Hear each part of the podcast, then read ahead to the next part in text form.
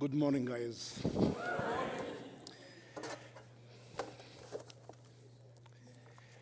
Eh, the prophetic week here, uh, first of all, it's a great honor to stand before you this morning. Uh, it has been about six years that I wasn't on the platform since I left ministry, uh, went into schooling and stuff like that. So, this is the first time in a long time that I stand on the platform in a kind of church setting, school setting.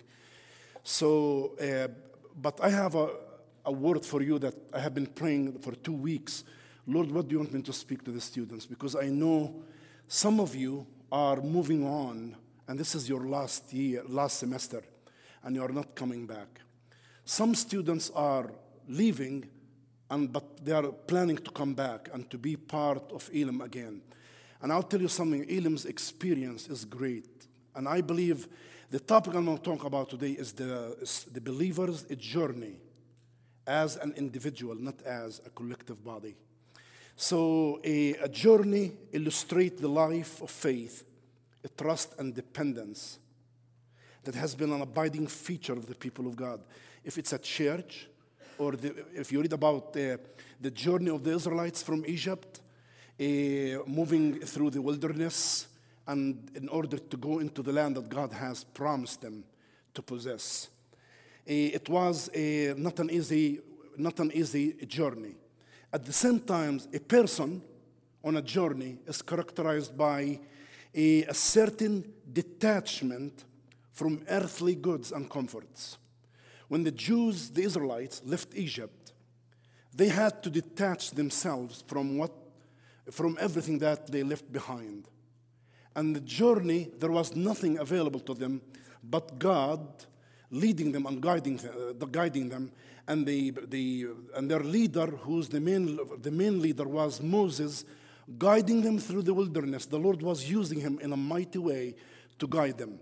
But we read in the five books of Moses that the Israelites, as they were journeying, they failed uh, many times. And uh, especially when they murmured against the man of God. That was Moses.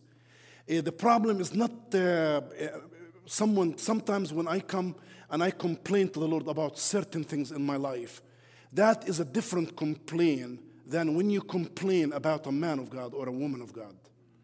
Because they were kind of punished. The whole, the first generation, we read that they never made it to the promised land. It's only the second generation who made it to the promised land, which is their children. So, also, a journey is an image of transition. Some of you are leaving to move to what ha- God has for you uh, next. I don't know if it's a church uh, in a, uh, in a, in a church setting or a workplace, etc., etc. It doesn't matter what God has for you. It depends on what kind of commitment and what kind of walk you have and what kind of decisions you make. And this is what kind of I'm going to be talking about you with you today. So people can journey away from God as well as toward God. The Israelites, through their complaining and murmuring, in essence, they have detached themselves from God Himself because sin separates us from God's presence. And when we ask forgiveness, our, uh, our relationship with Him is restored again. So even Satan himself can journey. We read about him in Job 1:7 and 2 2, that the, the, the, the Satan uh, go back and forth throughout the whole earth, kind of, to and fro. So it depends. A journey, we read about the journey of the patriarchs in the Old Testament. We read also about the journey of uh, Abraham leaving, uh, leaving the land where he, where he lived in order to come to Canaan. And also, we read about the life of Christ. It was a journey. He never had a house, never had any place, going from place to place. One time, about in, 2000, in 19, 1992, I went to Sinai Desert with a, I was taking a class in Israel. The fun thing is when you take a class, you go to the field. You are not just in the classroom. And I, so we went on this field to Sinai Desert with our professor, who taught me historical geography of the Holy Land. As we were in the, in the he's also an archaeologist, famous archaeologist. And as we in the desert for five days, uh, the, the, the, there is, if you look at the desert, you don't know which direction to go. The guide said to us, eh, It's not enough to have a map with you. Eh, The map is very important, but, in the, but you look at the map and you look at the desert, the desert, still it's hard to figure out which path to take. He said you need an- also a guide, someone who know the area.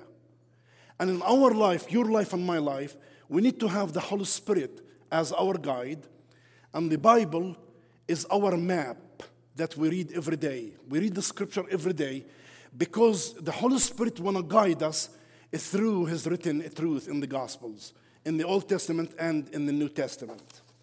So, uh, that being said, to our journey, uh, the, uh, we journey with anticipation in order to go from point E to point A to point B to point C in order to get to the place where God has for us. But the, the journey itself, uh, we do it with Christ, not without Him. And we have the Holy Spirit on us, with us. So uh, He's in us, and also He guides us every day. As we are, we faithfully read the Scripture on daily basis. We pray, we commune with Him, we read the Scripture, and we seek guidance and direction. But we need to seek because, because the Bible says the steps of a righteous man are ordered by the Lord. In order for a man and a woman to be successful, they have to seek him on daily basis for their life, what to do and what not to do. When I made the decision in, in 1994, at the end of it, to come to Elim, wasn't an easy. uh, I was, I was admitted to go to Westminster Theological Seminary to, to, to continue my study because I finished in Israel. Uh, but uh, Andrew Abu Ghazal, a friend of mine, approached me. He said, Why don't you go to Elim Bible Institute? I never heard of Elim. And I praise the Lord for the opportunity that I have to come to Elim because part of my journey, leaving my country and my land, I made the right decision coming to Elim helped prepare me for what God has for me. And the same thing for you as a student. You are about to leave to, to embark on a new path to take. But you really need to make sure that your relationship with Him is so solid and nothing can shake that relationship. You are not supposed to let anything come in between you and the Lord. Nothing. You need to be able to do that on daily basis, not ever, just every Sunday to go to church. uh, because Sunday to go to Sunday and to read, not to read your Bible throughout the week is not good. So the journey that we take, if we, read about the Israelites, it, it was a difficult, a challenging, and perplexing sometimes. Because when they didn't have food, they complained. But the Lord intervened and they provided manna for them. They complained about, they wanted meat. God intervened and provided food for them. So as we journey, God might not meet some of our needs because He's interested in you and me to seek Him on daily basis and to get close to Him. And the person who gets close to Him, it draw nigh to God and He will draw nigh to you. And this is how it is. It's about relationship, personal relationship. What kind of relationship you have with Him. So also, uh, the, the, uh, the believer is supposed also in his, on his journey to keep growing and going. Going and growing. And I'm going to give you some nuggets uh, a little bit in a minute here to tell you how to do that uh, from my personal experiences in life. So uh, uh, we read in Numbers 10 29. We going our main passage is going to be 1 Corinthians. But before we get into 1 Corinthians chapter 10, I, uh, Moses approaches his father in law in chapter 10 of Numbers. He said to him, We are about to embark to go into the promised land, to take the, the route. And we know that the Israelites complain and murmur and they never make it, right? Just the, as I mentioned earlier, the second generation make it, makes it into the promised land. So the main emphasis of the journey uh, of faith is, uh, is in, in essence, if you read in Deuteronomy chapter 7, 7 and 8, it's, it was the uh, focus on the covenant of love that bound Yahweh and his people together. It's about love relationship between them. God played his own part in the covenant. He is to be their, their God, their leader, to guide them, but he also used an instrument, a human being like Moses, in order to help them. Eh, God spoke to Moses, and Moses communicated with the Israelites, and they were led in the wilderness. But the people didn't really trust Moses many times. They didn't even, uh, they rebelled against him. We read about, if you read in the five books of, they did so many things that, so the believer's part in this covenant relationship was obedience. The Israelites were supposed to respond in obedience. We read in the New Testament in John 14 21, and this is very important verse. Whoever has my commands and obeys them, eh, he is the one who loves me. He is the one who loves me. So in essence, when in essence, in the, in the, if you read in the book of Matthew, the Sermon on the Mount, Jesus said, "It was, it was told you, it was told this, or it was, it, it was saying this, but I will say to you." In essence, He didn't make it easier for us; He made it harder. But the difference between the Old Testament and the New Testament is that the Holy Spirit is on the inside of us. I have the Holy Spirit, and it's not the letter of the law; it's about relationship and when the Holy Spirit possesses my life and I belong to Him and I am in strong relationship with Him, then He will be able to guide me and empower me to do what is impossible to do in the natural. A believer can do all things. Paul said, I can do all things because of the Christ who lives in him. And that is, a, uh, is available to you and me. In my walk with Christ, since I left Elim up until like about, I would say, a year ago, Dr. Sanders is here, he can witness to you. He will tell you. Wasn't an easy walk. Many times I felt like I have, I have, I want nothing to do with anything in this life, not even Christianity, because it wasn't an easy talk or walk or anything else. But those bad times and hard times, it prepared me and equipped me. The more I let go of who I was and I humbled myself before Him, the more he was willing to intervene and embrace me. And he was teaching me step by step. So don't get discouraged when you are faced with problems, with issues in life. Because the Almighty, Jesus Christ, our Lord and Savior, has the power to do exceedingly abundantly above all more than we can ask or think. Because He's Jesus. Amen, guys? Amen. If you open with me to, to 1 Corinthians chapter 10. 1 Corinthians chapter 10 please. I'm going to focus on two verses I want to read, uh, then we can go through the text.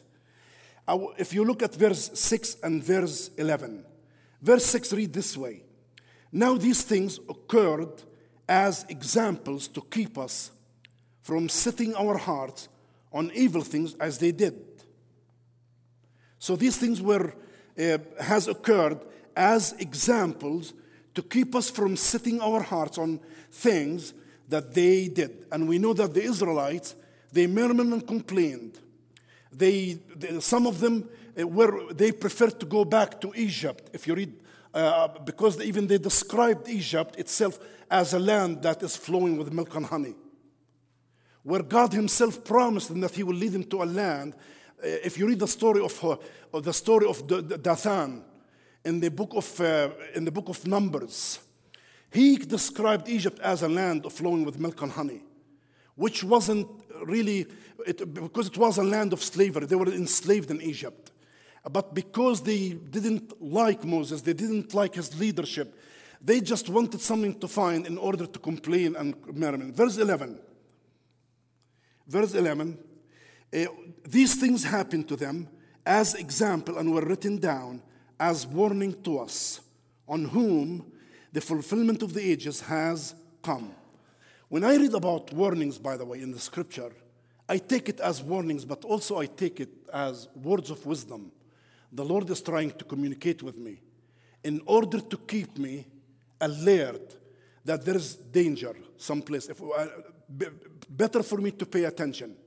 So it's very important as a believer when you read the scripture Ask the Holy Spirit to help you, to give you the mind of Christ, in order to be able to comprehend and understand what God is communicating. Because we really need to make sure that we understand the five books of Moses well. Because Paul says in the scripture, he said, the five books of Moses are our school master. We are to go to it and consult with it. So it's very important to consult with the five books of Moses in order to understand, not, I'm not talking about the sac- sacrificial system or anything like that, but to study to understand what the Jewish, what the Israelites did in order not to repeat the same mistakes. Because history is his story, the, the story of Jesus. Uh, uh, the pre incarnated Messiah who was represented in the angel of the covenant. The angel of the covenant in the Old Testament, even by Jews, the, uh, uh, some of, in the in a new commentary that just came out, they think of him as the pre-incarnated Messiah that the Jewish people are waiting for him. That's why some of the Targumim is not accepted to be read in the synagogues today. Because some of them uh, speak of even of Trinity or something like that. So the Jews are not allowing. So when you read something in the text, make sure that you are reading under, uh, you understand what you are reading and ask the Holy Spirit for illumination in order to understand. So, uh, uh, warning from Israel's history. Warnings are really in kind of words of wisdom that God is communicating with us. Verse 1 For I don't want you to know, to be ignorant to the fact, brothers, that our forefathers were under the cloud and that they passed through the sea. They were all baptized into Moses in the cloud and in the sea. They all ate the same spiritual food and they drank the same spiritual drink. For they drank from the spiritual rock that accompanied them, and that rock was Christ. Nevertheless, God was not pleased with most of them. Their bodies were scattered over the desert.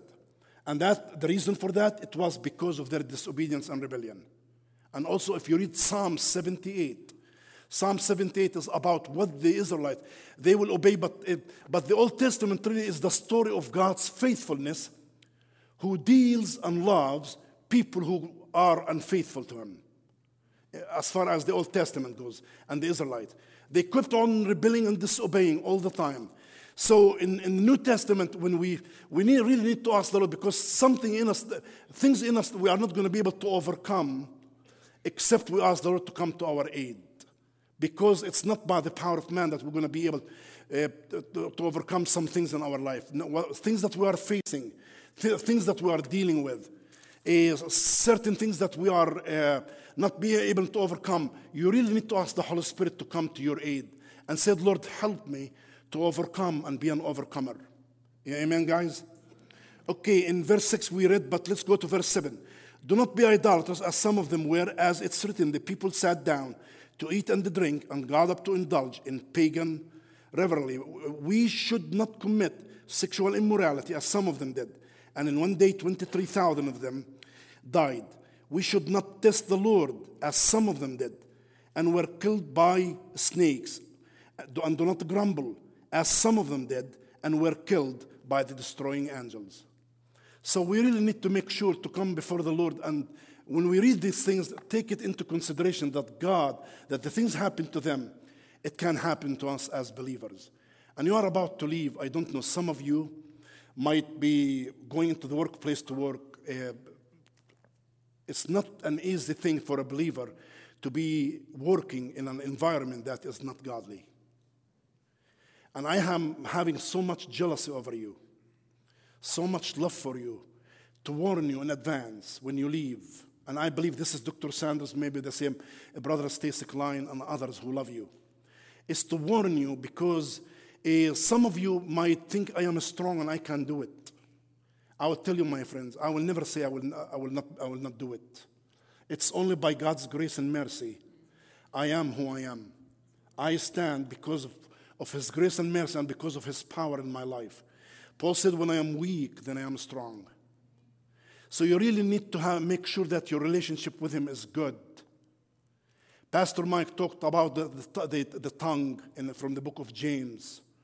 A merriment complaining, that includes the tongue, the way we speak and the way we.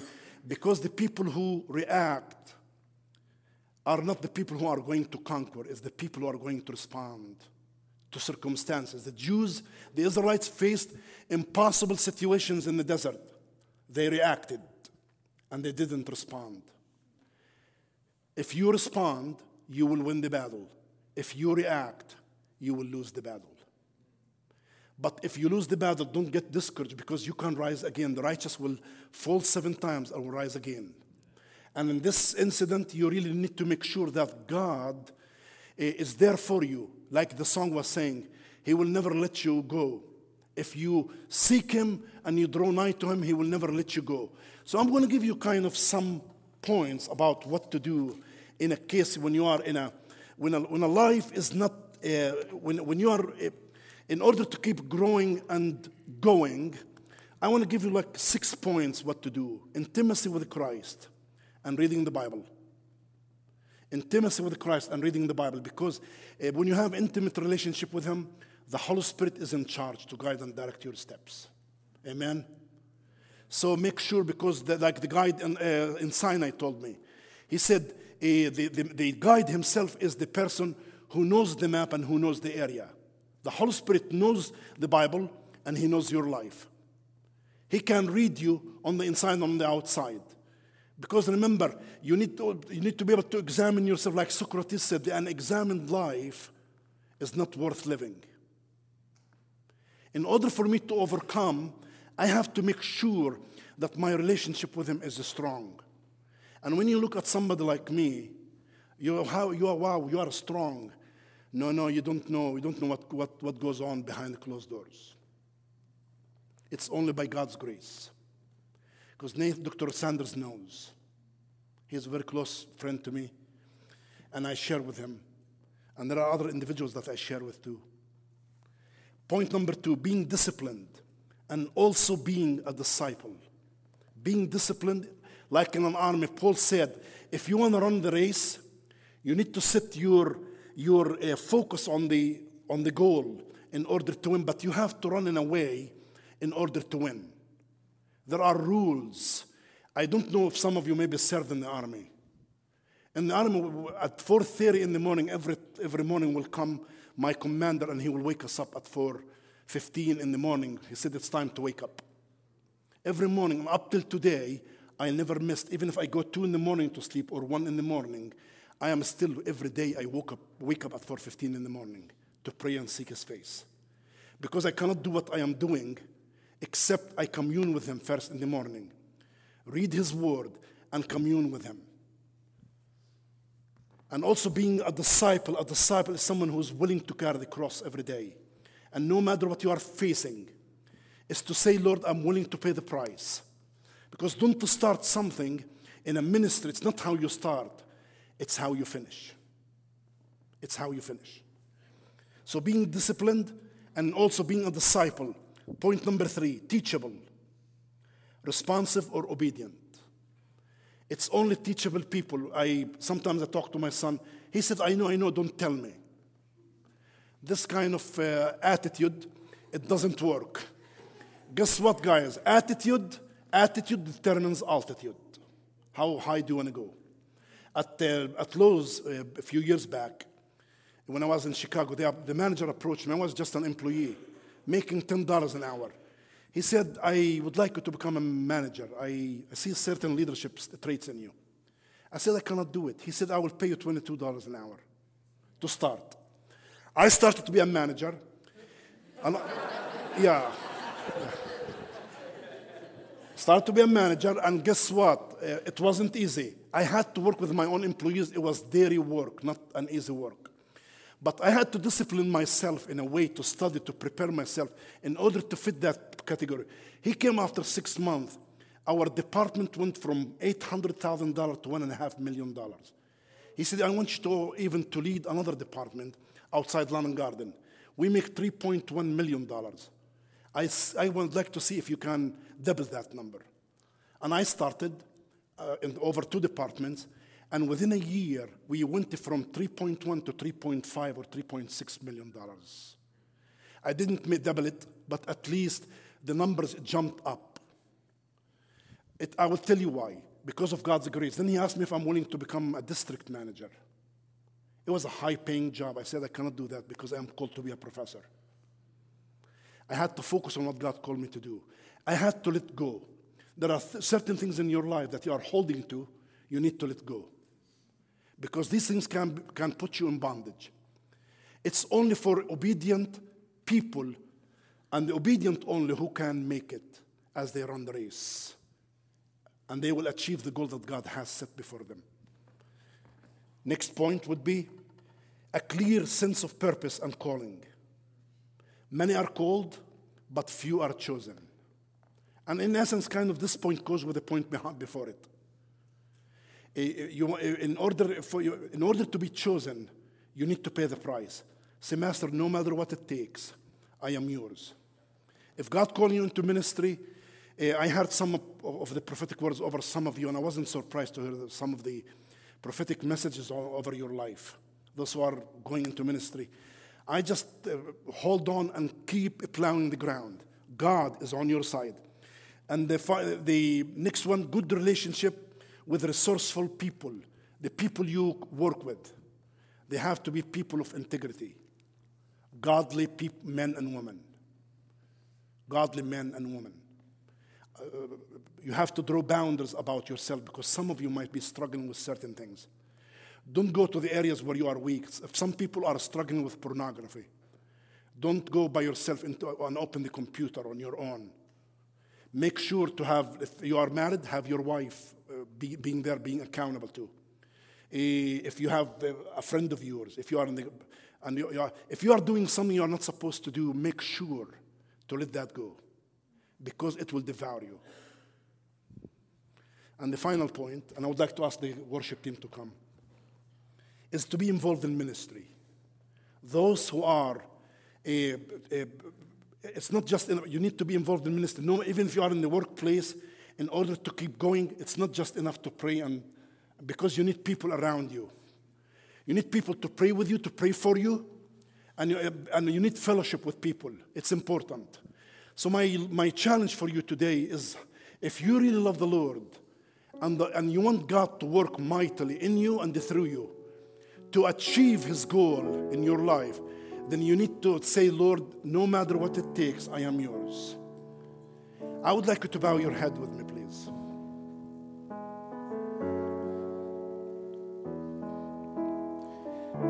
Maybe some of you in this place, as you bow your head, please make sure. If there is anything that is, you know, that is hindering you, and you are not letting go, if it's sin or anything else, and you want someone, uh, you want me to pray for you or Dr. Sanders to pray for, uh, for you guys here, uh, we will be glad to stand with you. I just want you to raise your hand. Say, I have something that I am struggling with, and, I, and Lord, help me. Thank you. More hands on the back. Thank you. More hands. Dr. Sanders, will you be willing to pray? Will you stand, please?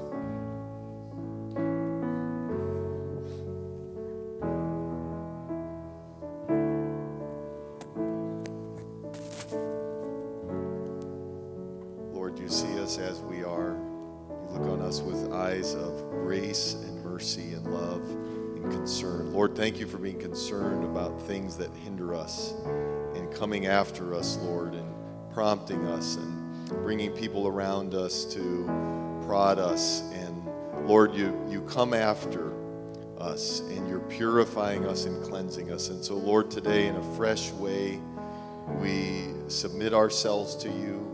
Lord, we let go of defensiveness or trying to rationalize something that has that we've been allowing to stand in the way. Lord, we set aside our rationalizations. We set aside our excuses today, Lord, whatever it might be, and we lay it all down before you, God. And we want to start fresh today in a commitment to live your way, Jesus. Lord, we thank you for the cleansing stream. Thank you for the cleansing flow of your blood. God, as we confess sin, your word tells us you are faithful and just to cleanse us from all unrighteousness. And we thank you, Lord, we're pure sight. We don't carry around blots and stains in you. We come in a fresh way into your forgiveness, Lord. So we thank you for your cleansing. And Father, for those today who are thinking about their next steps after Elim, God, with these practical instructions, we pray for them that you would strengthen them, that the words, Lord, would build them up. They would look at the world in a, in a different way and would have a mixture of confidence and concern. Concern for their way, that they would take steps, Lord, to build strength around them with people, bring people in their lives and be intentional and not think that they have everything in them in themselves, Lord. We thank you for that word today. We thank you for confidence in the Holy Spirit that we can be confident. We don't have to be afraid about getting a job or what is the job going to be like or who's going to be there or where we're going to live. Lord, when we have question marks, we can still have confidence in you today. And so we stand on that. We claim that right that is ours in you, Spirit of the living God, to have peace and confidence in you today. And we pray that for those who are facing questions in this spring season at the end of the semester. We pray, Lord, that you would fill them with peace and give them new strength in the name of Jesus. And everybody said.